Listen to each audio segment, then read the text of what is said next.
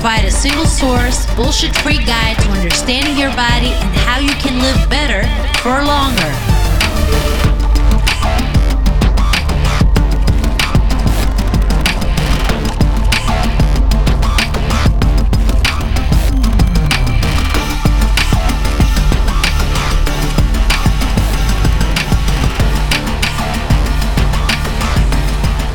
Yo, back again for episode seven. I had to actually sit and calculate whenever I was typing the, the name what episode we're actually on. So episode seven. Um, I feel like it's been a long fucking time since we've recorded one, but here we are. Um, I'm Ben Canning, And I'm Dave Kennedy. and this is Hacking Your Health podcast. So what's up? hey, things are going good, man. Training's good. Life is good. I'm I'm now a, a head coach for youth basketball for my travel team. So uh, you know that's pretty cool. You know, old Dave would have never even come close to volunteering for that, and uh, I can't wait for my first practice because I want to like get involved and like run and sprint and do all the same things that the kids do too. You can't, this you can't get fun. competitive with the kids, okay? I'm just going to put that out there now. It's not a good idea. I'm gonna smack Jimmy's ball on his head like, yeah, that's what you get. You know, no, no, Shut them all not. Down, not get past me. Yeah. Draining threes, you know, like a high five of myself and looking at all the parents and be like, yeah, you see that? No, just kidding. I would never do that. I'm more of a positive thing. But, you know, that's the thing. I mean, again, you know, talk about, you know, why we do this, right? And it's, it's, being there for your kids and family and having the energy to be able to go and do it and all that stuff, right? I would have never done this five years ago, um, or even a year ago, honestly, uh, to, to put this amount of effort and everything else um, into into getting these kids uh, to the next level. So, uh, hey, things are going great, man. Uh, training's good. I almost had a 505 pound deadlift. So I, I know wanna, you're sweating over on there. that now because I did, Don't tell me you did. I didn't Don't tell me you mention did. it before when we were chatting. No, no. So today I was like, today's a fucking day. I'm just going to do it. Sack the rest of the training off. I'm going to do it. So I looked kind of ahead to see what was coming up in this week's training. And I thought, right, the block pulls where it's slightly lifted. I was like, I could definitely do it. No fucking chance. It could have been a thousand pounds. I couldn't do it. I, it, it Thank just, God. It just ah. wouldn't move. Oh, I I was waiting. I was like, day. my heart, my heart stopped. It was just waiting for you to say if you got it or not. So, thank God, I, dude. I I was feeling it too. Like you know, I was start. Um, but the, the problem I ran into is I ran a 5K on Sunday, and then I did um a PR on Monday for Orange Theory where I ran a five minute mile, and then I did a full circuit training event after that. And then that Monday, that same day, um, was my deadlifts, and so I'm doing my deadlifts, you know, and, it, and I, I um for for the one we're doing the power building for with Jeff Nippard Nippard, um, it's it's uh eight sets of deadlifts for low reps. I think it was like two. I think you're doing two or four. I can't remember. yeah, it was three. It was three. three. It was, it was three. So, um, you know, but when I do the lower reps, I do more. So I do like six just to kind of get the, the legs going, which, you know, by the time you get to the, the fourth set, you're already just put an ass ton of volume up. Okay. So I'm like, okay, well, here's my fourth set. And then the fifth set, you know, was, was basically, um, I think it was 95%. And, and it told me to do 395 and I did like- 455. You're like, fuck that. Yeah, I'm doing 455 and I did it three times, you know, and I'm like, F this, I got this. And I'm like, wow, I'm feeling pretty damn saucy right now. I'm going to try 505. The And, issue you was know- the issue was for you. You didn't put the romper on. If you had had the America romper on, you would have lifted it zero issues. I got the romper ready to go. You know, I wasn't planning on it. I just, you know, it's like one of those spur of the moment things where like I'm feeling it. You know, I, my back is feeling good. My, le- you know, my legs are feeling kind of, you know, kind of spicy, but we'll get it going. And then, uh, I got, I got lift off for the very first time ever. I was able to get it off the ground at 505 pounds, but I just couldn't, couldn't complete it. So, It's heavy. so my But God, actually, a good a good point heavy. to note. Like this is obviously, you know, I do the same in the in the warm up sets and the way up. But if you actually wrote that down and wrote out, you know, say you did eight sets and you did more of the reps each way up. If you look at the total amount of volume and weight that you lifted across that, you know, it's going to be double, triple, whatever it should Yeah. have been. You know, okay, maybe you Yep. think, well, it's just four extra reps at you know three hundred pounds or whatever it is, but on the way up, like you're still putting that amount of load through the muscle, so it's like a cumulative fatigue. You still lifted a massive amount of weight. Yeah. Oh yeah. It's that you know that's why when you, when you um you put me on that one uh, program for a while where we were doing some some pretty heavy lifting and then we did kind of like a deload and then we did uh, German volume training, Yeah. which was extremely high amount of sets and reps, but lower weights. So you do, you know, 10 sets of 10 rep squats, which is, by the way, effing miserable. Uh, like when you get to like the six or seven, you're like, what am I doing here? Like, you know, But um, we we did notice like massive Oh, amounts of strength Huge. gains on that, so it Huge. was worth it. It is monotonous. Oh, yeah. it's like oh yeah, Yeah. I have to do hundred squats here. Brilliant.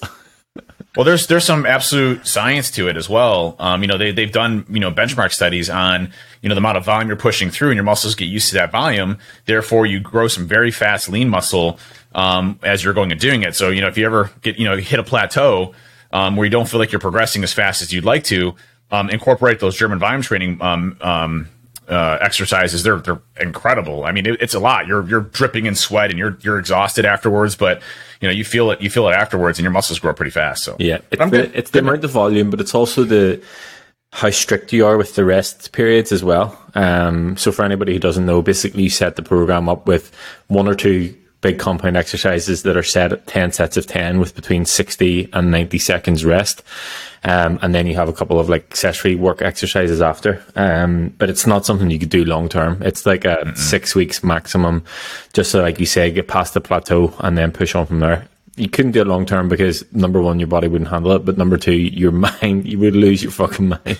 I remember, I remember going through that. I'm just like, man, I'm like an hour and a half in, and I'm, you know, like I got, you know, it was, it was fun though. I had a good time with it. But hey, how are you doing, man? Yeah, you just got back, so Doing good, yeah. So I spent um, pretty much all of last week in London. Um, I just love the atmosphere of the whole city, and it's a bit more normal over there than it is here at the minute. Um, ate lots of food, caught up with a couple of friends, trained in some cool gyms. Got some guy to take cool photos, um, and now I'm back. I'm, I'm, as I said, like I'm, I'm feeling better being back in my own environment, um, Yeah. but feeling refreshed. And also I had that, that same thing that um, I travel. cool shoot on Monday for the merch. Yeah, so so you know, I just want to caveat this with Ben shows up with brand new, you know, hacking your health merch that that I did not receive, um, and so I'm, I'm very jealous of, of Ben right now. It's which- in the prototype phase. I'm going to use that anger, Ben, uh, to propel me to that 505 pound deadlift with the American romper on. So actually thinking I would use the power of the hoodie to propel me to the 505 pound. whatever we got to tell ourselves to get that that 505. So Yeah, yeah. Okay, so today we are on the fourth pillar, um, and we're going to talk a bit about body. Um, so I guess my question is to if I asked you what that means to you, what would you say? Well, man, it's such a, a a lot of whirlwind of things hit me um, when you talk about body because there's so many uh, dynamics to this, right? And I, but I think first and foremost, what you have to ask yourself is, you know, what do you want to look like? You know, you have full control over what you want to look like. Do you want to be big with muscles? You know, do you want to be lean and cut? You know, do you want to, you know, be able to run 15 miles? You know, and, you know, there's, there's, there's different, definitely not for me either. Um, there's definitely different goals that people have, you know, based off of, you know, how they want to kind of sculpt their body and to what they want to accomplish. And I think, you know, when you get the the mindset down where you're getting into a cyclical effect of of being able to, or, or I should say, more of a repetitive effect of of doing the training that you want to do, and you have your nutrition down, you know, this is where you start to make changes to your body um, that allow you to incorporate, you know, the desired effects. So, you know, you look at me six years ago, I was morbidly obese, right? I was 315 pounds. And the first thing I did, which, you know, I look back again, uh, you know, at that, I'm like, man, I really wish I knew what I knew today because I would have done it completely different. Uh, and would have saved myself an ass ton of time. But, you know, uh, uh, what I did is I just shaved the weight off, right? Because, you know, I had the, the gastric sleeve that I mentioned in the previous podcast and I couldn't eat as much. So then, therefore, I was in a caloric deficit all the time because I was literally pounding, you know, maybe 500 calories or 600 calories a day. Also felt like shit the entire time too, right? You know, so, um, you know, so I dropped all the weight and went down to 185, but I still wasn't happy with myself. You know, like, uh, you know, I was, I was, I lost the, the gut. I felt better, but my energy levels were so low because I was in such a caloric deficit. Um, you know, I didn't have the energy I needed to. And then eventually I started bouncing back up again because I didn't have the right tools.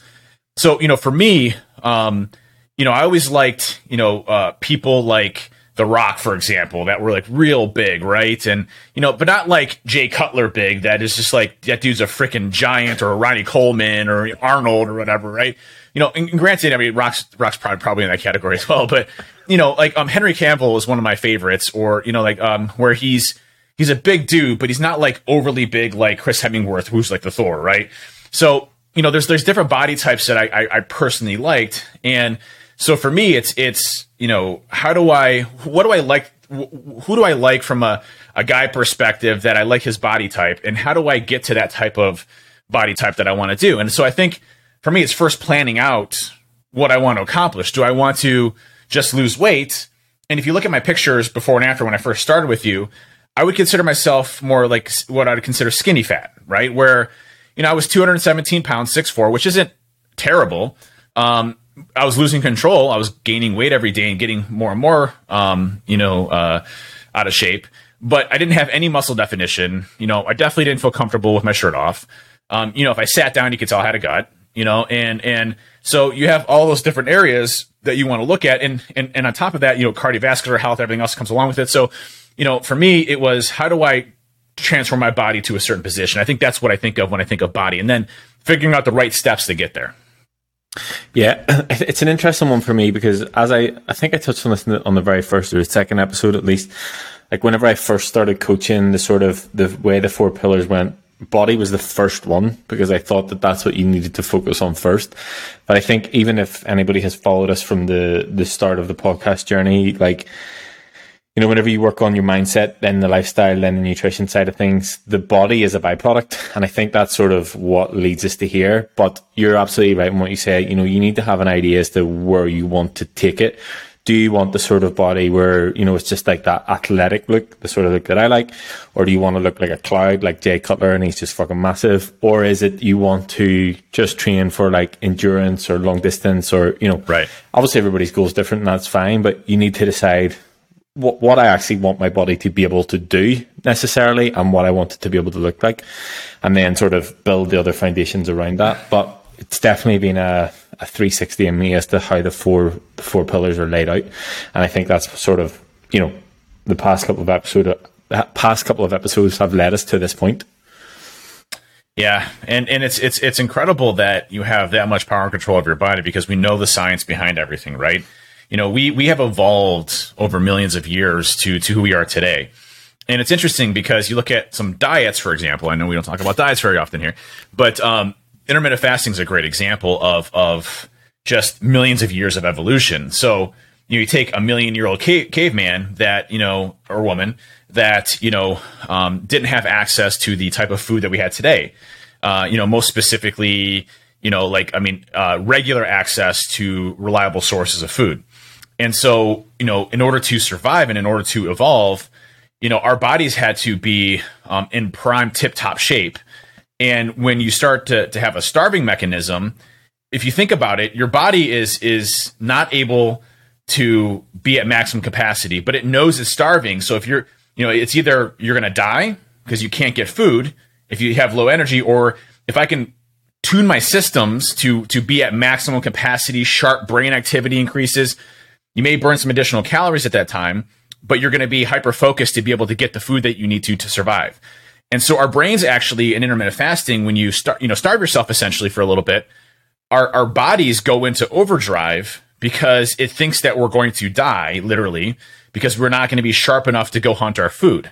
And you can see these evolutionary changes too in our jaws, for example. You know, the reason why we have major defects in our, our teeth and things like that are because we're eating softer foods because we used to eat you know, a bunch of other variations of food. So like these evolutionary effects that we have, we have full control and, and understand a lot of the science behind it to make our body exactly what we want to. If we want to be super lean uh, and not have a lot of muscle mass, but have heavy endurance and cardio, we can do that. If we want to build muscle, you know, increase calories, be able to eat eat, eat more, um, and to be able to maintain that muscle, continue to build that muscle, we can do that. You know, there's there's so many different variations uh, so we have, or you could just be just massively wicked, stupid strong with a massive gut, right? You know, they can lift a thousand pounds or whatever those crazy guys do.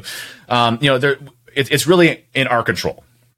Yeah, and I think sort of obviously there's a there's a full spectrum of it as well. Do you know what I mean? You know, as things evolve, as research, as the science evolves, as you know, technology evolves, there's so many other aspects that we can control and manage and understand. And if you think about it as a like, you know, if you think about elite athletes and you know, world records and how they're continually, even if you're talking about a thousand pound deadlift, it, it was Eddie Hall. I think, I think it was 500 kilos. So that's I think a thousand and something pounds for the world record.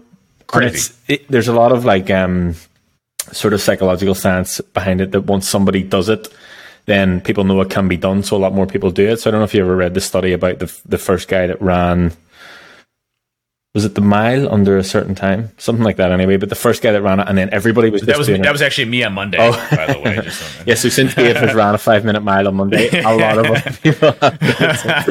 um, but yeah, so obviously, you know, as technologies advance and as the science advances, and as the more understanding that we have of our body, the more control over we have, you know, what we can do. And I don't want to say shortcut, but definitely having more of a direction and knowing what we can do to get us to a certain place.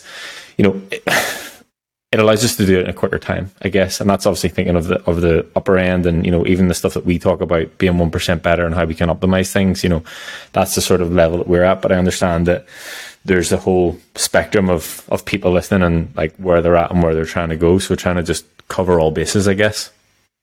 Yeah, one, one thing to take into consideration here that you really need to be cautious of, and, and I mentioned this early on, is the mindset nutrition aspects that build upon this whole body piece, right? And I think it's important to note that you know, as you um, increase uh, resistance training or as you increase cardio, that does not equate to you need to pound an additional thousand calories a day. And that's that's where most people fail on these things when they're doing a substantial amount of cardio. They eat their way out of that. You know, let's just say in a, in a given session, like when I do Orange Theory, which is an, an hour long session, um, you know, it's it's it's it's high intensity the entire time. I mean, my heart rate is at a at a very high level for an hour solid. So it's it's it's it's about as hard as it can get, right, for your body. It's, it's as taxing as it possibly get from a cardio perspective. I will burn about anywhere between you know 700 to 850 calories or so during that hour period. So if I'm eating a thousand calories afterwards because I'm just so you know famished because I just destroyed my body, well now I'm in a surplus of 200 calories that I wouldn't have necessarily had in the, in the beginning because I just ate you know 200 more calories than I probably should have in that specific area. So watch what you're eating and make sure that you're balancing those calories you know, as you start to do it.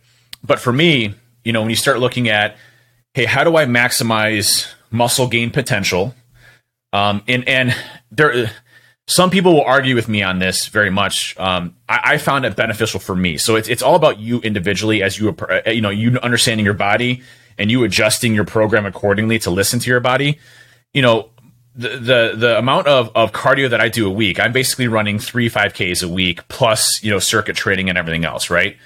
And that's okay for me. But a lot of people will say, well, that's going to impact your muscle gain because you you know um, you're you're putting your, you're taxing your body too much, and and that may be true. But I want to be a person that is uh, fit endurance wise, cardiovascular wise, and everything else, as well as have a good set of muscles. I know a lot of people that you know and, and, by the way ben effing smoked me on the 5k so he can talk about how he hates running all the time. Granted i ran with my kid. I totally could have beat you. Um, but uh blame him. so don't blame him. He goes Wait, listen. For for a 13 year old to run a 5k in 20 was what 27 28 minutes? Um, that was awesome. Yeah, yeah you know yeah. like I, I, was so proud of him. He wanted to quit halfway through and i was able to push him through and he did a great job. But um, you know for me you know, people say, well, cardio, you know, can can impact your gains from a muscle perspective. I personally have not seen it. I've been able to gain muscle. I've been able to push it forward. I enjoy cardio. Um, so you know, I, I don't don't necessarily agree with that statement. I know a lot of like really big muscular dudes that you know they walk up the steps and they can't you know they have to take a break and they're winded i'm like i don't want to be that guy you know i, I want to be able to run and do sports and that type of stuff and feel good about myself and ha- uh, you know be muscular at the same time so you know, it's just balancing your body, understanding your body when you start to go through this. Yeah, I think it's just it's just knowing what you actually want to achieve from it, and you know, having that sort of athletic physique that you actually is functional and you can do things rather than just looking a certain way but being totally useless. If I always use the like, if you get chased by a bear thing, can you get away? Um, but it, you just, you know, if it is a case of you just want to be super strong, then that's totally fine. If you don't want to be cardiovascular fit, then there's no issues with that at all. Um, I think the, the sort of point that I would like to touch on about the cardio side of things, and, you know, you're obviously living at that end, so you can correct me if I'm wrong, but I will always keep some level of cardio in. Um, obviously, again, you know, yours is above the norm, let's say, but having a higher cardiovascular threshold allows you to recover a lot better even like between sets whenever you're training. Do you know what I mean? So say whenever you're going to do a heavy set of deadlifts or whatever it is, you know, you don't need to take that three, four, five minute rest in between to go and do your set again. Your body can recover a lot quicker because you do other things to sort of accommodate that.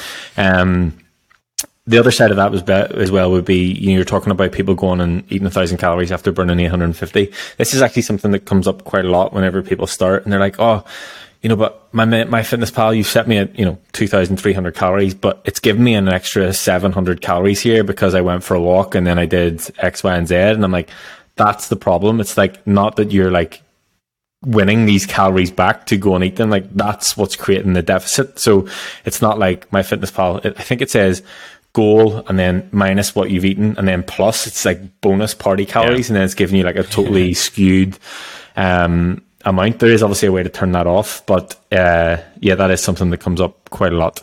And the last point on that that I would like to sort of note about the cardio, um, there's a, a, Uh, well, I remember from whenever I worked in the gym, I would have seen the girls come out of spin class and the guys come out of spin class and be like, "Oh, yo, I burnt 750 calories, blah blah blah," and you know they didn't do any weight training. And There's a sort of like misconception with that that you know and again, you can correct me if I'm wrong because you obviously track the data. You know, the calories that you burn whenever you're lifting weights is far less in terms of the number that it gives you. Yes. But there's the sort of after effect of that as well. So the calories that you burn whenever you're doing your cardio, that's the calories that you burn versus the calories that you burn whenever you lift weights. There's like a 24, 36, 48 hour period after that that your body continues to burn calories. It's called the excess post exercise oxygen consumption. I did have to Google that and it sat beside me because I always get the words the words mixed up. Um, but it's that sort of after effect that your body will continue to burn calories for you know 36 hours after that. So it's not just what it says on your watch for the, yeah. the hour that you've trained. There's no, there's no question that strength training has a, a massive caloric uh, burn, not only from you know the repair cycle and everything else that happens, um, oxygen depletion, gl- uh, glycogen restores, etc but as you mentioned, I mean, there's there's the whole protein synthesis aspect, hypertrophy, which you know your muscles grow. There's a lot of things that require um, uh, calories in order to produce those types of effects. There is an exception to the rule on the cardio side.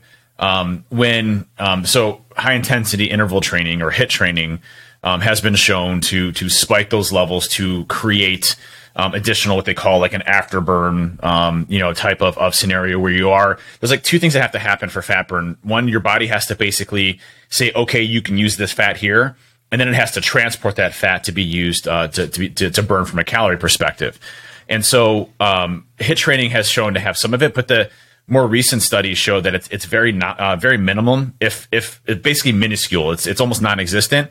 Where you start to get that that afterburn, you know, fat burning cycle is when you do what I think it's called type three cardio, which is you know um, high energy cardio for long periods or extended times. And so, um, if you uh, there's there's there's two studies. One one is uh, when you're in a fasted state, i.e., your stomach is empty.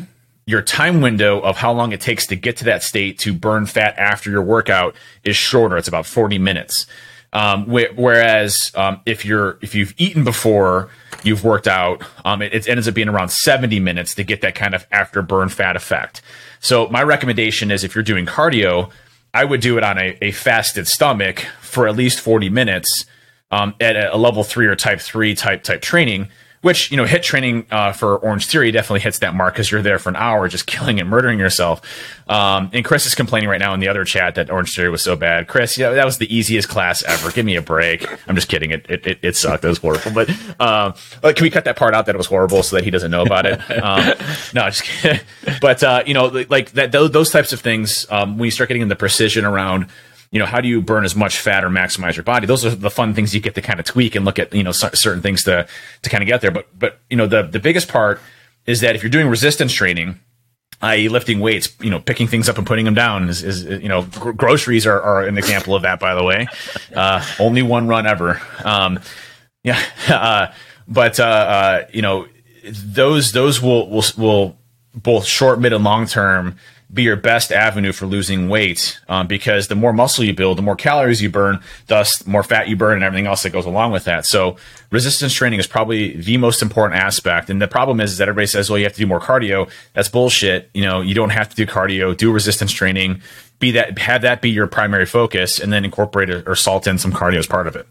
There has to be some in America somewhere like dad competition to see how many groceries can be carried. And Dude, we got we got. If, if, there's not, we have to start. Have to I mean, start I don't dad- know who I was talking to the other day. Oh, it was my buddy Wim in Belgium. Uh, he he was he was talking about he saw a picture or something of like a, a, some kid carrying a bunch of bags of groceries. And I said, listen, this is the only reason why I train, right? You know, and I said, listen, I, my, I want my tombstone on my on my my my my casket on my, you know when I die to say died at you know 92 years old carrying 700 bags of groceries and had a heart attack and that's how he went out because that's how I want to go out you know like let's do the, let's do the research to see if there is a competition for that. Yeah we got to um, find the grocery competition. I'm, I'm pretty good at this man. I'm just gonna say like I I got it so. The uh yeah at one point I want to sort of touch on just on the the HIIT training aspect. And I've been quite open in the fact that I'm not gen- generally I'm not a fan of it to recommend this trade off the bat. And there's a couple of reasons. The first reason is it, it probably doesn't count because you do it in a controlled environment that, you know, it's yeah. scheduled and you have markers and you can literally see your heart rate and you're, you're hitting targets. But, you know, for somebody who's training in their back living room saying that they're doing HIIT training, they're probably not training at the capacity where it's actually high intensity. Yeah. It's more medium intensity. It's kind of hard. It's not like hundred percent effort. So to get to that level, you, you have to train your body to be able to train at a high intensity. It's not just like, oh, I've never done any training before, so I'm just going to start HIIT training here. You won't be able, you won't have the capacity to do it. The second reason yeah. that I don't really like it is, and it, it's not like it's a straight off the bat thing until I get to know the client a bit better. Generally, a lot of the people that I deal with and have conversations with have high stress jobs, environments, work, whatever it is. And for me then to add that additional stress of HIIT training, your body can't differentiate between if it's, you know, work stress, family stress, relationship stress, financial stress, or stress because I've told you to go and do, you know, 40 minutes of a conditioning session or a HIIT session. So that's sort of the first thing that I will take out. Now, obviously, as you build the capacity to do these things and as we sort of manage stress levels and other aspects of your life, then yes, it 100% does play a part. But for anybody who's listening, who's like, oh, I just go and do HIIT training because, you know, I do 30 minutes and I burn 900 calories and I can do it, you know, behind my desk in between meetings and blah, blah, blah, blah, blah. Maybe let's not do that and let's sort of pull it back and find something else that you can yeah. do. And I, you know, again, you'll, you'll be a, an advocate of this that whenever I initially start, I'll just give you a calorie or a cardio total for across the week and I'll I'll be specific in terms of like heart rate between you know 130 mm-hmm. to 140 bpm because it's enough to get a sweat on it's enough to burn some calories it's enough to get your heart rate up but your heart rate's not at like 200 where your body's like fighting to survive so yeah there's it's just there. having the awareness of when these things fit yeah and uh, that's what I really appreciate about the program that you had too was you know it um you know, it, it, broke up, you know, steps, you know, which is an important aspect because, you know, if you think about it, when you're doing steps, you're burning calories. Uh, and, and it's crazy how many calories you burn just by walking. Um, and so, you know, steps are an important aspect. How many hours of cardio, you know, you should probably, you know, get in a day or a week. Um, you know, I always try to exceed that. Uh, and then, and then the, the, the, weight training obviously is an important aspect of it. And, you know, uh, so when we talk about body, there, I think there's a couple of, different things to, to recognize, right? So your body is a machine, and that machine needs to be well tuned in oil. body is a machine. Um, you know, so so uh, uh, you know, important things to discuss, and I think in the uh, body aspect is you know recovery, sleep, and then how do you get yourself into a program where you can start to mold yourself into that that direction, right? And I never appreciated how important, how critically important sleep was to that whole cycle. So, so I would say before you even start weight training or anything else, you need to get your sleep down pat. Sleep is how your body recovers. It's how your brain rests. It's how you, you know, you know, like every aspect around your health actually revolves around sleep. So if you're not getting appropriate sleep, um, you need to figure that out first and foremost because that is so critical and you will not recover appropriately as things go along. Yeah, I think the the new, well, in my opinion, the, the new 2021 flex is getting seven hours sleep. Do you know I mean going to bed before ten o'clock? That to me is a flex. Do you know what I mean? It's not like yep. I only got two hours sleep and whatever else. Like, you know, being mindful of okay, it used to be cool to you know be able to survive on three hours sleep because well for me I was out partying and for you you were up hacking something or creating something. Um, but now it's like right okay well this is my opportunity to recover so that I can be better in my days around that. And I actually had this thought this morning. Um, because obviously I always laugh at you, you know, you've got 36 hours in your day. How do you get so much shit done? And, you know, I feel like I do quite a lot during the day too, but it's because I'm consistently going to bed at a reasonable time. So like at yeah. half nine, I'll put my phone away and by 10 o'clock, I'll be in bed, hopefully asleep. Yes. Okay. I get up at, you know, quarter to five or five o'clock technically I have more of my day than everybody else because, you know, they're sleeping in the seven, eight, whatever. Um, so that's how I'm able to fit more stuff in. I also have the energy because I make sure that the sleep that I get is good quality. So, you know, if you've ever been in a situation where you don't get a lot of sleep and the day's dragging in and everything's difficult, it's because your body just doesn't have the capacity to process whatever it is you're doing. Whereas if I get up in the morning and I know that I put into the, the client chat during the week that, if there's any way that they can get the check-ins in the night before, it means that whenever I get up, I can just get through them so that you guys have the feedback there for you whenever you wake up the next day. It's because I know that that time between like 5 a.m. and 10 a.m. is whenever I work the best. And, you know, I could probably get a full day's work done in that time. And then the rest of the day I have, you know, to go and train or go and do whatever I'm doing or spend time with Harper or whatever it is. Like I have the rest of the day to sort of utilize that, but it's me knowing my body as to when I work best. And I know you're not a morning person. So there's obviously different times in the day that you work better.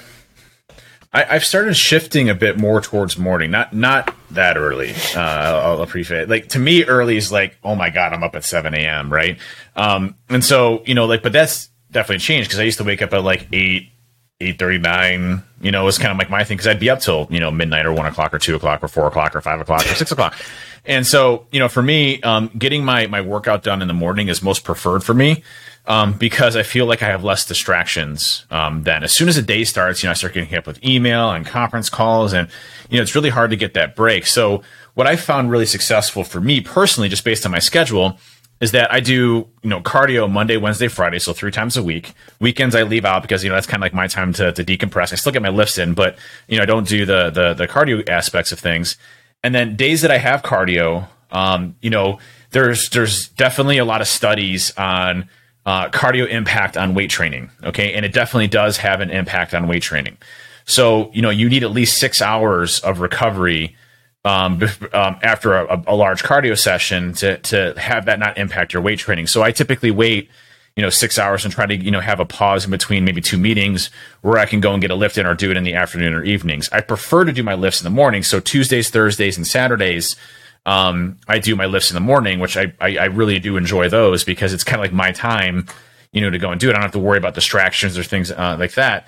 Um, but that's just what I found works best for my schedule. Now, here's the thing I could potentially move Orangetheory to the evening, but I do not want to do cardio in the evening at all. There's zero like interest in that at all. So I'm either doing cardio in the morning or I'm not doing it at all. So that's kind of how I've balanced my uh, workout regiments. And, and, and again, the sleep is really important with that. Um, you know, getting that appropriate recovery. And, you know, there are days like today is a g- great example where, you know, that, that workout I did two days ago, I, that's probably the most intense, and insane legs day I've ever put myself through to the point to where I couldn't even walk. Like I was walking up the steps and I'm like, my legs are like, seriously, I'm, if, if I could detach from you, I would right now. Um, I, we're, we're having a divorce moment at the moment. So, you know, it was, uh, it was one of those moments for me. And so, you know, what's interesting though is I, you know, I don't get sore anymore. So I'm not sore, but my muscles are fatigued. It's, it's very different feeling. Like you can tell, like, you know, like you, you lift your leg up and your leg's like, nope, nope, still not there, buddy. You know, like, mm-mm. you know, and, and yesterday I did a really um uh big upper body workout too, to where you know, like even after the Nippard training, I, I threw in um like a circuit training burnout where I did like you know three sets of different various things like you know dips, you know biceps, uh, and uh, uh, uh, log log presses, overhead presses. And so, you know, like, you know, today, you know, I could tell, you know, my arms fatigue, my legs are fatigued. I did Orangetheory today and I definitely was not at max capacity of what I normally be. So you, you, you have to listen to your body and you have to take breaks when when your body is requesting that you take breaks in order to repair. And that's one of the hardest things that I've obviously struggled with Ben. You know, Ben's like, "Listen, if I catch you working out, I'm flying from the UK to beat the shit out of you."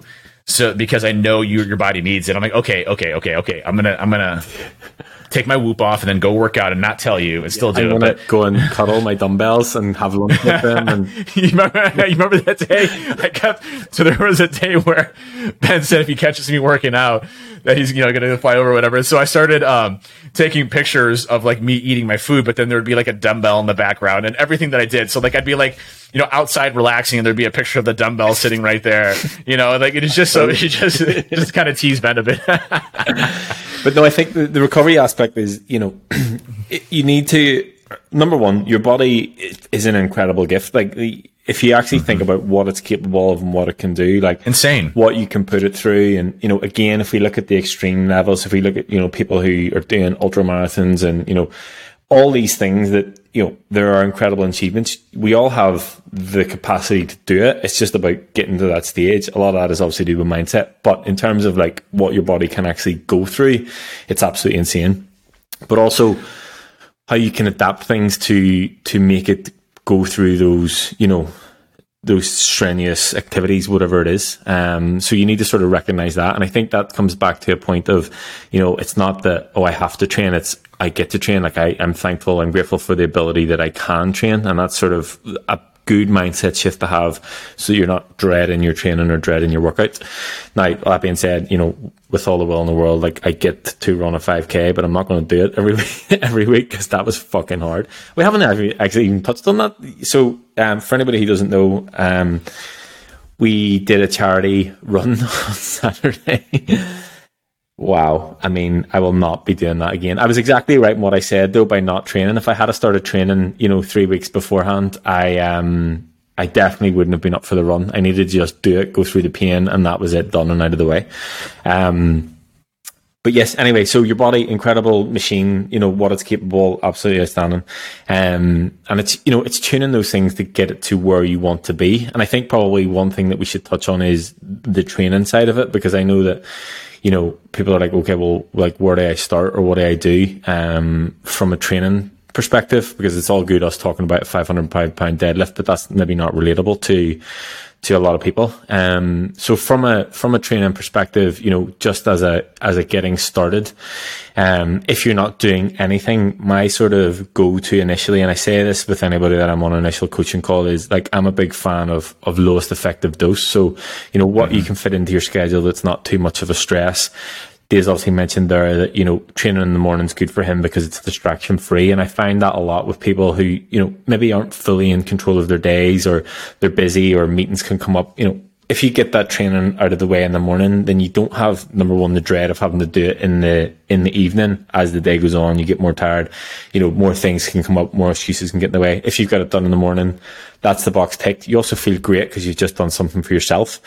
Um, so you, you need to look at what you can commit to doing that's not going to totally, you know, overturn your entire life and it's going to be hard to manage. So I would always recommend try and get, Yeah. you know, three days in if you can do it and do full body workouts with weight or resistance training. I think I touched on this before, but the way that I would sort of split those is just try and hit two exercises for each muscle group throughout those full body sessions. It'll be enough to stimulate the muscle, but it'll also allow you to be able to recover in between. And those sort of full body days across the week will allow you almost to do technically three times the amount of work because you can, you know, train your legs three times a week, your chest, your shoulders, your back, everything rather than doing, you know, individual days. So as a start point, three full body sessions a week, um, two exercises per body part or muscle group. And then like I would generally go with 60 minutes of cardio across the week on top of that. And then 10,000 steps if you can accommodate for it. And I think those three things from an output perspective work well because you have the, the training, the resistance training, the weight training. You also have a cardio total that's like a different aspect and then you have the steps which is a daily thing so that would be a you know a very basic initial start point. and generally i use that quite a lot with people because it allows me to sort of get a feel of how they work with that setup how their body recovers and then you know we can evolve as you and i have done through many different training programs at this point Yeah, and and there's some good good tidbits in there too. So like there's some science out there around between the the six to twelve mark on on hitting uh, very specific muscle groups for for various sets. So you know. Um, you, you know the the full body workouts. There's some great science behind them, especially as we get older. You know, this is for young mid and and the full body workouts are absolutely fantastic uh, for your body because you're able to hit your muscle groups. And if you just do three a week, you know you can space those out. So do full body. You know, take a rest day or two rest days. You know, hit full body again and do that. You know, you know, rinse and repeat. So full body workouts, I'd heavily recommend. And I think there's a, a key concept that that folks really need to understand is that there are two types of, of muscle fibers that we have. Um, one that are for strength and one that is essentially for growth or endurance. And so muscle hypertrophy is what we call muscle growth. And those typically happen if you want to grow your muscles, which equate to additional calories, right? You're, you, uh, in order to grow, in order to maintain that growth, um, you need the calories to be able to support that. And you, obviously, if you're burning more calories and you have a good protein intake, then you're going to be uh, losing fat. So muscle hypertrophy typically comes in a higher rep range. Um, so that means that you know, and you know, so there's there's power builders, which um, you know are, are power lifters, I should say, sorry, um, that that focus very heavily on strength, which is going to be extremely high weights at low reps, and that is that is that is strengthening your strength muscles that you have, um, which allow you to increase in strength but it doesn't doesn't necessarily increase uh, increase your your muscle volume uh, and, and your muscle growth, which is the different type of muscle fibers, which would be your muscle hypertrophy. So in order to, to create muscle hypertrophy, it's typically anywhere between you know six uh, uh, six reps to, to twelve to fifteen to twenty, etc. onward the more reps, the better typically for, for hypertrophy. So, you know, you might be going lower weights. You're not going to, you know, if, if, I'm not doing 12 reps of 505 pound deadlifts, if I, if I'm doing muscle hypertrophy for deadlifts, if I need to do 12, for example, you know, I may cut my percentages down to only do 50 or 60% of my one rep max, which, you know, volume wise, I may be doing more, I'm doing more volume over my muscles, which is the growth aspect of things versus just short bursts of, of, you know, small reps. So, you know, when you're building these training programs out, you know, I'd heavily recommend going the muscle hypertrophy route or the what is known as bodybuilding um, to start to grow your muscles because that's gonna um, you're gonna see the difference in those uh, first and foremost. You may not get as strong. You know, if your goal is, hey, I want to be able to do a 505 pound deadlift or 800, you know, and five pound deadlift, then you want to be doing, you know, lower volume, higher sets I'm sorry, uh, lower lower reps, um, you know, and and uh, higher weights, and that will get you to the point of being able to grow, grow uh, to grow in your your size. But it's not going to necessarily help you for sculpting your body or getting those desired results that you want to. So I'd, I'd heavily recommend if you're doing the full body workouts, as Ben had mentioned, um, to do higher sets. And I usually, personally, I'm in the 10 to 15 uh, rep range. Like 12 is kind of my perfect number, I guess that I that I strive for. You know, so getting the weights to a point where I hit that 12th, it's kind of tough, right? Um, and that's where we get into what's called RPEs, um, how many reps you have basically left in the tank. So you can usually gauge things between what's called a 1 uh, RP to a 10 RPE. 10 RP would be like literally your max. You can't go another another rep again. You know, 8 RP, I might have a couple more left in the in the bank. So, you know, kind of gauging where your muscles are at uh, will help you get to the point of, of maximizing uh, muscle hypertrophy to create that protein synthesis aspect in your body to then grow those muscles as you go along. So higher reps, lower lower weights equate to bigger muscles, more calorie burn, and and um, you know uh, heavier weights, lower reps equate to the strength aspects of growing growing your strength. We're right now we're in a hybrid version, um, which is uh, a guy named Jeff Nippard, really really famous bodybuilder, super incredible, um, you know, form and body, everything else. He's really big on technique and the science behind things. Um, check us out his YouTube channel. He's, he's, really good. But his his program is a split between uh, powerlifting and bodybuilding. So we, you know, have our, our very first uh, sets that we go through are usually very heavy, low rep sets for the strength aspect of things, and then it's supported by other bodybuilding techniques that have higher reps. So it's it's a mixture of both programs. Yeah, I think that the I actually had this conversation with a friend of mine, Helmy. He's a coach too, and one of the biggest things that I've struggled with is the RPE, which is rate mm. of perceived effort. Me too. I think, um, yep. because I've always been taught any coach that I've had, it's go to failure. Like you go, you empty the tank, and like it's hard to just be like, okay, I'm just going to go and do seventy percent here. Like fuck this. Like, my, I want to actually lift proper weight.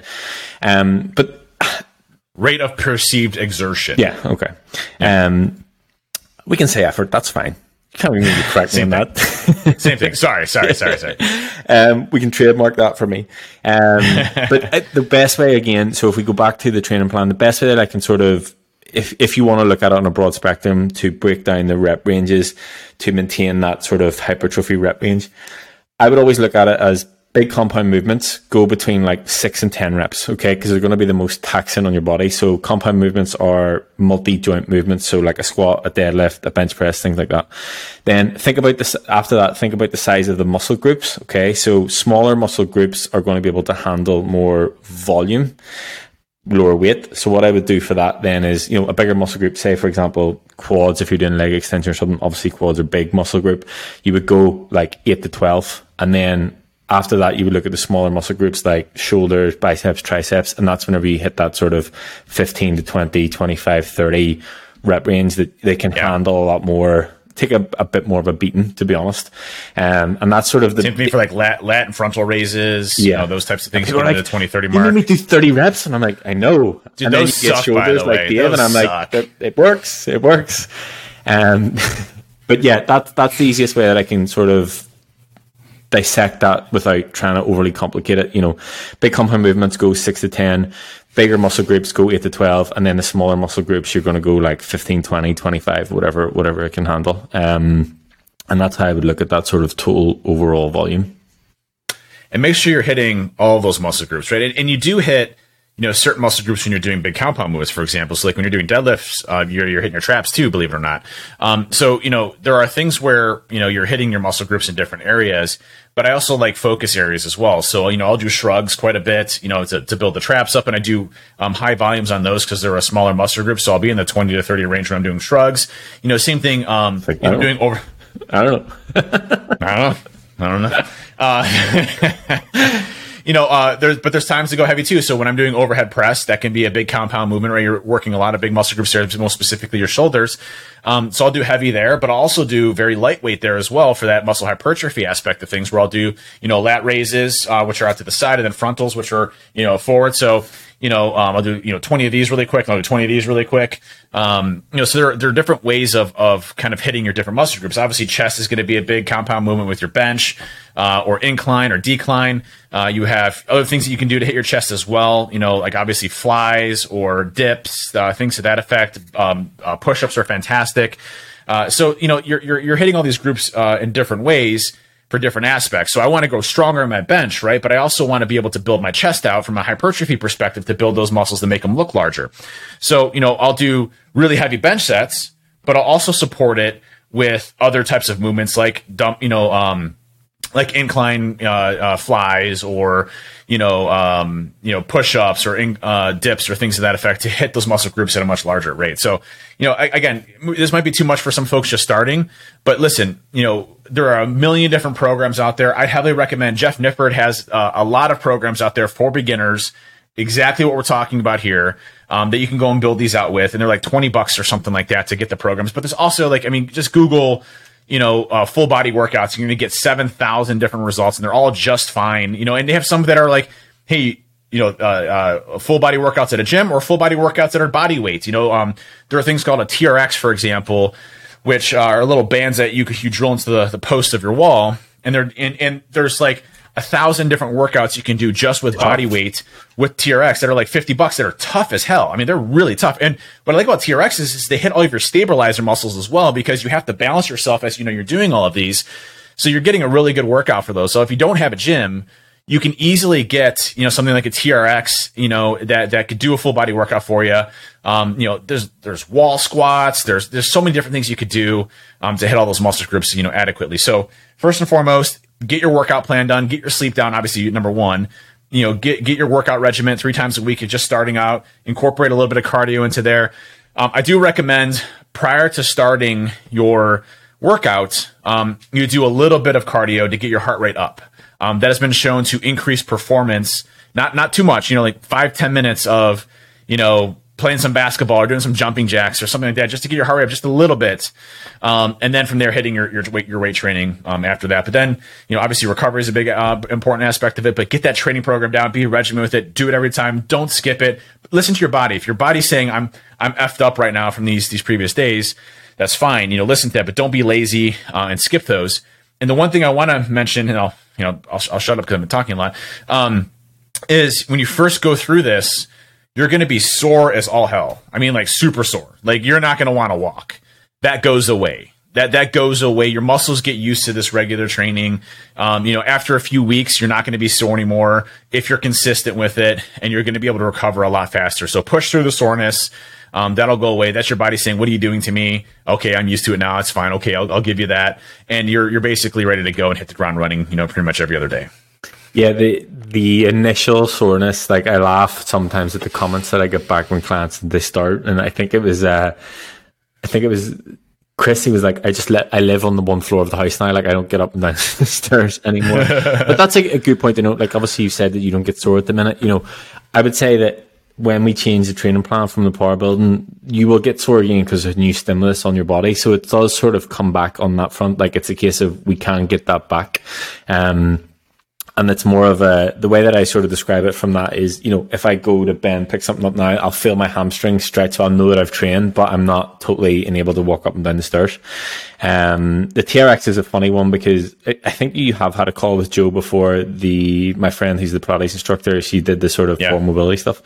She took yeah. me for a TRX session and I was like looking at this band hanging from the ceiling, being like, "Come on!" Yeah, like, "Oh, this is gonna be ridiculous." I'm lift heavy weights. Like, what, what yeah, the, come on. I'm also at 505 pounds. Man. Come on, this is here. I was literally crippled under my own weight, and it is oh, the so. it's the in between muscles, like the stabilizer muscles that we talk about. So it's almost a good complementary workout to you know the things that we're doing, like from a bodybuilding perspective.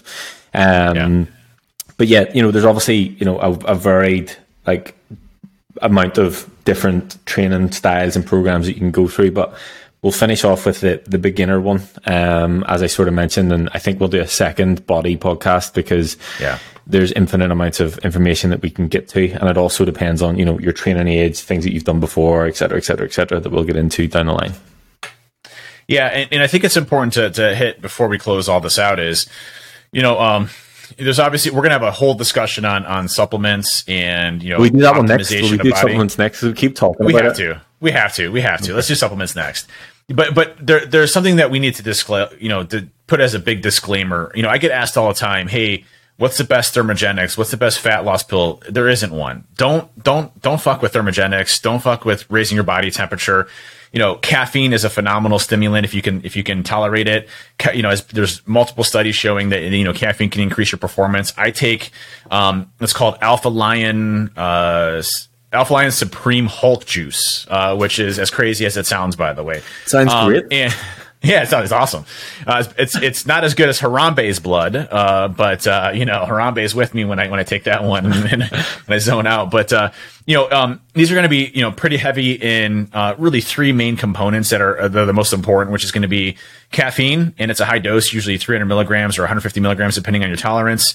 Um, you know, it's going to have beta alanine and niacin. Now, beta alanine and niacin, if you've never taken it before, if you take one of these pre workouts it's literally going to feel like your skin is ripping off your body. That is perfectly normal. You'll build tolerance for that over time. It's not as bad each time, but you're going to be itchy as all hell. And you're like, what the hell am I doing? Am I dying? What, what um, I would um, say is don't, like, if you're new to don't do the full thing. Don't, don't go for the full dose. Like I even still like anything that's high beta alanine. I just don't.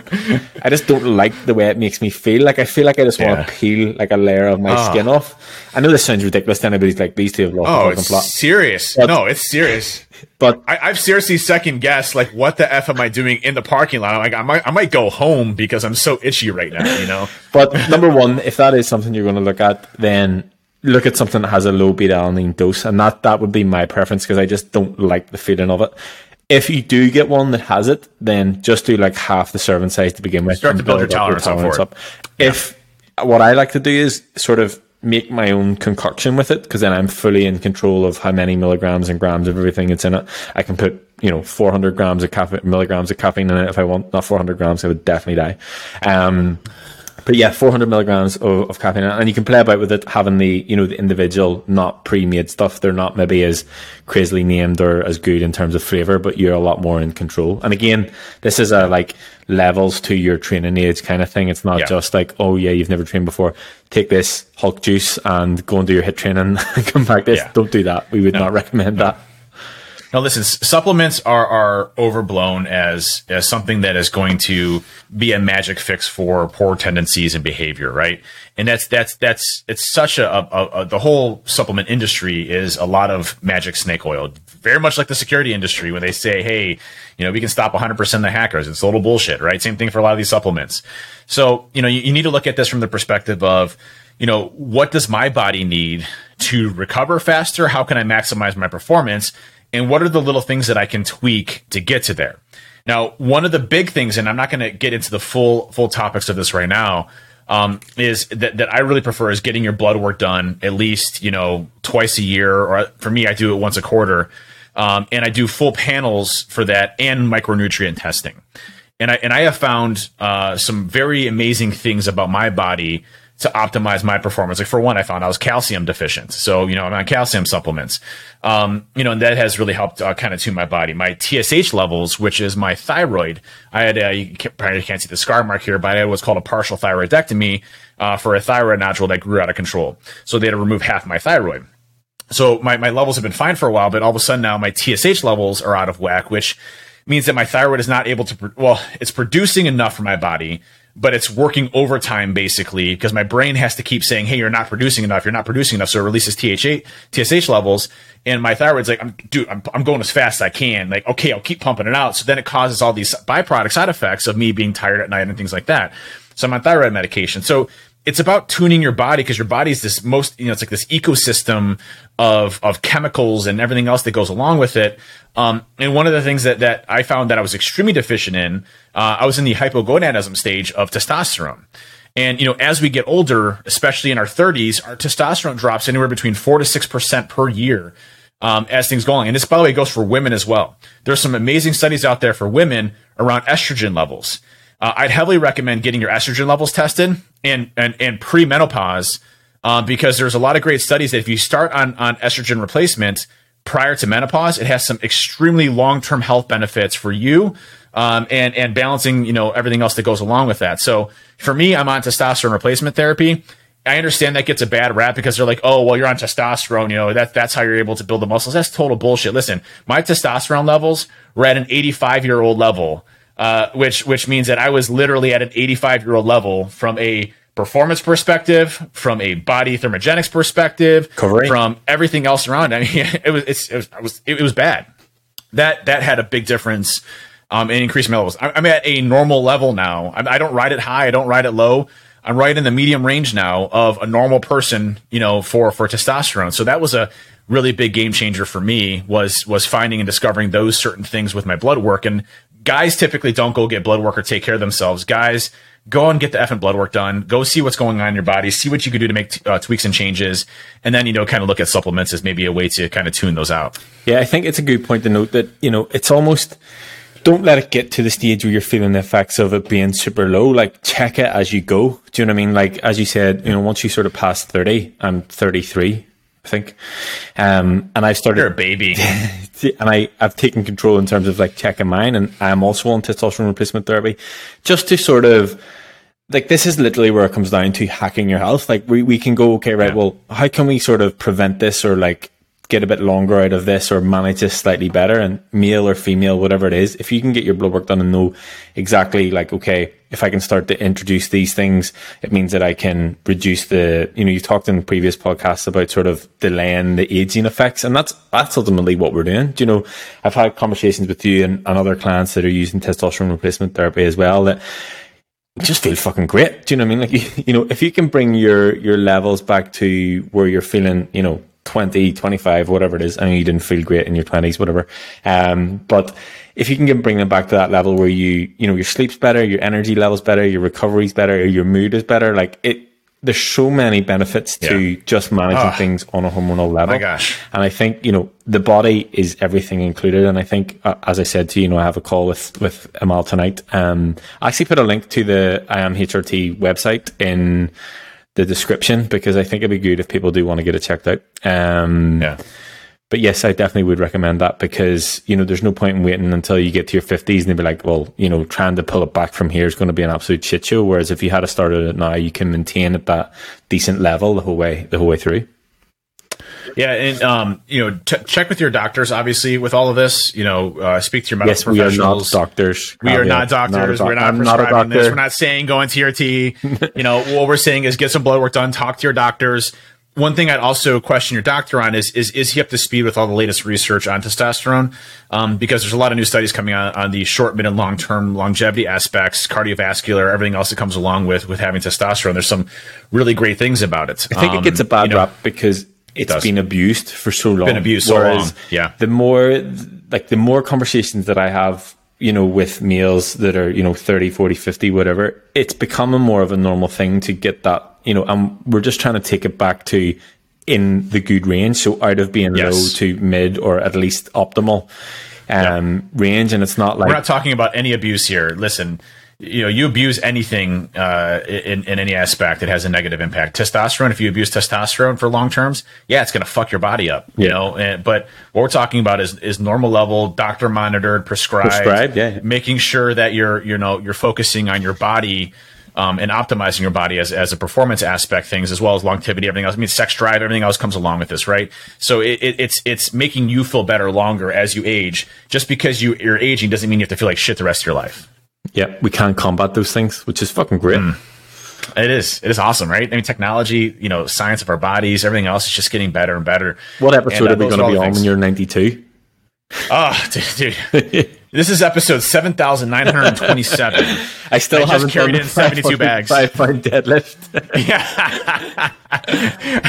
dude, if I dude, if I could do if I could do a two hundred pound deadlift at ninety five, I'm like I'll, I'll be on TV. That'd be awesome. so, no, it's it's it's such a fun. Listen, this whole ride and journey again. I mean, you know, everybody that's listening to these podcasts, the feedback that we get from everybody and showing their journey. It, please share your experiences with us. Um, you know, on We Hack Health on Twitter, and you know how this is impacting you. Because honestly, this is our drive is is helping others. Um, and seeing others cool be successful see with like people are genuinely, you know, we're doing this because we enjoy talking about it. But you know, Yeah. people come. I, a guy messaged me on Instagram talking about the cool showers, and I know you hate them, but whatever. Um, and he was Mm. talking about the benefits that he felt, and he read Aubrey Marcus book and whatever else. But it's so cool to see people from all over the world, like, oh, I did this and I put this into play, and you know, I feel better, and I've lost this amount of weight, and everybody's coming on the journey together. And the more episodes that that we do, I think the more people are getting involved. You know, the further it's spreading, a lot more people are sharing it with me on Instagram and things like that. So absolutely, you know, share whatever you're doing. Hashtag we hack health. Um, if anybody wants a hoodie, Dave's taking orders, so just send them a message directly. you son of a bitch. You son of a bitch. no, as soon as yeah, as soon as we have them, I'll, I'll get them up. But um, yeah, no, I'm really enjoying actually doing them and the whole journey, same here. interacting with so many different people, even in the Discord server, and you know having a lot of calls. And as I said to you before the call, you know, I have that group, the We Hack Health group coaching starting, which will be yesterday whenever the podcast released so on monday and you know even being able to create that group off the back of what we're doing you know it's really cool i'll put the link in the in the description about that as well if how to apply or whatever um but everything that sort of come along with it and sharing it and everybody being involved like it's it's far beyond whenever we had that oh. idea of should we do a podcast yeah okay let's do it and now we're here Yeah, sounds good. Let's figure it out. Yeah, we're here. It's it's it's here. Well, I'll, I'll I'll leave on a party note here, which is I'm trying to find a. I'm trying to create my own slogans. Everybody's got their own cool slogans that they have on their walls that they use from like everybody else. So I'm, I, I just built a new gym and I'm trying to figure out like I want to build this this mural of like you know Arnold and you know Ronnie Coleman And and everybody else, just this cool graffiti thing. But I want to put a a, a saying in the middle that's that's resonating with me. So I, I, want- I want your opinion on this and what you think. So and, and I created this. I'm sure somebody else has a spin on it or probably already created it before me. Um, but I've been like like playing with this back and forth. But it is um, tomorrow. I'm stronger, faster, and better because of today yeah i like it and and I you know I think that to me is you know hey today I'm putting in the work to be stronger, better, and faster than I was yesterday or the day before, right? And and that's the the mindset you have to have is that this is short term, midterm, and long term goals of, of your objectives of what you want to be. And your body is an important aspect of that, obviously. Your body is this incredible machine that can do all of these things way more than you give it credit for, by the way. Trust me. You're, you know, this isn't genetics. I'm not a, you know, a 39 year old that can run a five minute mi- mile is incredible. That's because I put the fucking work in. You know, like I put some serious work in to get to that point. It's not because I have the genetics. Believe me, I've been fat my entire life. It's not genetics. Um, it is it is me busting my ass to get to a point to where I'm better today than I was yesterday because of the work I put in. So you can do this too, and uh, you know get the sleep in order, get your program regimen going, start doing some resistance training. Even if you don't do any cardio, just get some steps in. You know, 10, 12,000, 15,000 steps. You know, and and uh, incorporate some resistance training. You're going to start to see a major difference, especially if you've knocked down the mindset and nutrition that we talked about in the previous pillars. Um, you're gonna you're gonna make this a, a successful program for you. Yeah, I think we nailed it. Best one yet. Hey, best one ever. Every, every, every time, every episode we do is the best one ever. yeah, I think we'll drop it off on that. Um, so next uh, next week we'll talk about supplements, which man, like we may block off two hours for that one because that is going to be a lengthy discussion. Yeah.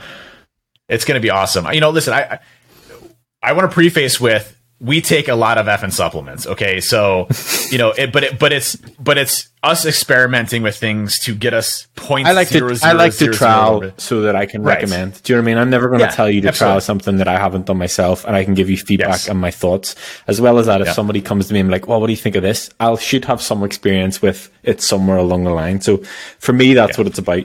Um, and it's funny because you know I don't, and you'll know this as well. Like I don't recommend a lot of supplements straight off the bat, but.